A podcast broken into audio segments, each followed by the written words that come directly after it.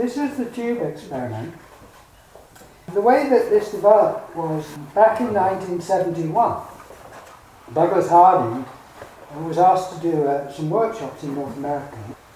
And he was with a friend called Colin, who was a young teacher at the time. And they were asked to do a weekend workshop in Toronto, a place called the Claremont Experiment. They'd never done a weekend before. And they figured they needed to work out some new experiments, doing groups longer than just appointing, you know, for a weekend. so it goes back to Douglas saw this when he was in India. He was an architect, and then the war came on, Second World War, and he was really intent on finding out who he really was before he died, because the war was coming. And he was intensely interested in this question not in a kind of religious way, more in a sort of philosophical, what am I?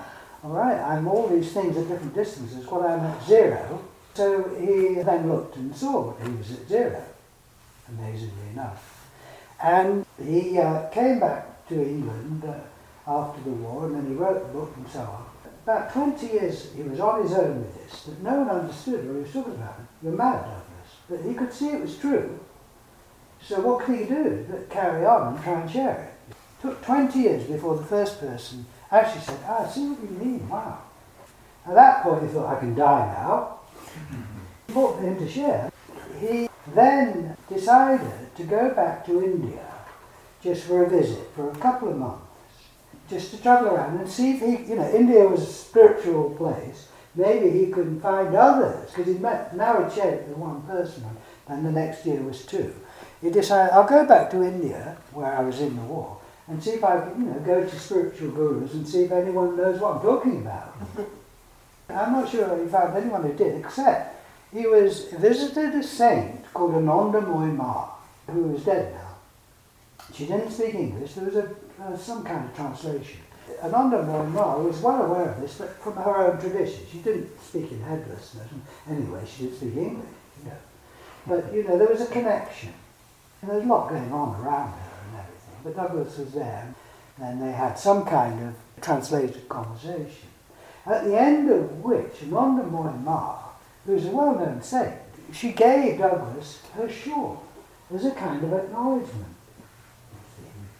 And he came back to England, and a friend he'd met, a woman he'd met in another ashram, Ramana, she came to visit to find out more about the headless experience. Now, these are really early days in sharing this. He was trying to share this with Sarah, who's dead now, and having a bit of a problem actually getting her to acknowledge what we're talking about here. So simple. Lots of spiritual ideas tend to get in the way of this.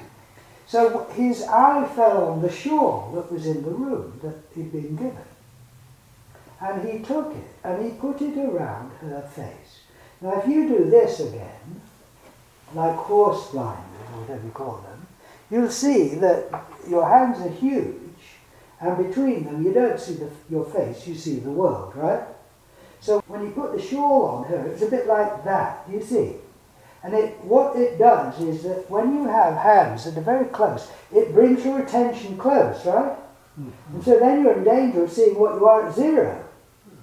Because what's between your hands now? Your face or the world? Well, it's very clear. It's the, the world. world. Yeah, the world. No doubt. But somehow having this close, it brings your attention to the source. And she saw what. So then he went on this tour with Colin and was in Toronto. And the woman who was running the place said, "Do you want any people to bring anything to the workshop?"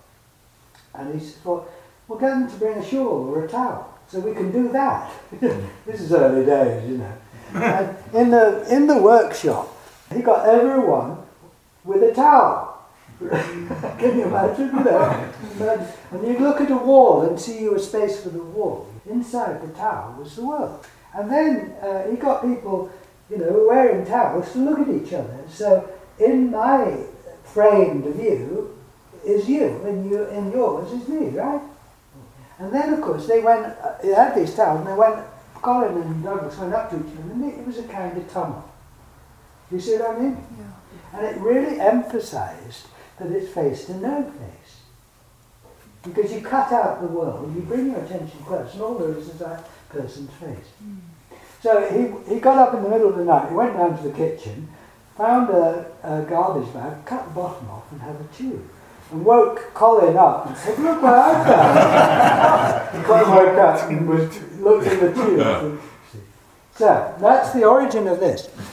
now, what I'm going to ask you to do, because you've now been with this partner, and you've acknowledged to them that you're space for them, and you've acknowledged that they're in the same condition as you are, they're room for you.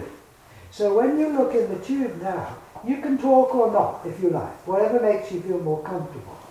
But you're, you're just going to look in, and it, it can be powerful, but look in and just, just notice that it's based in no face.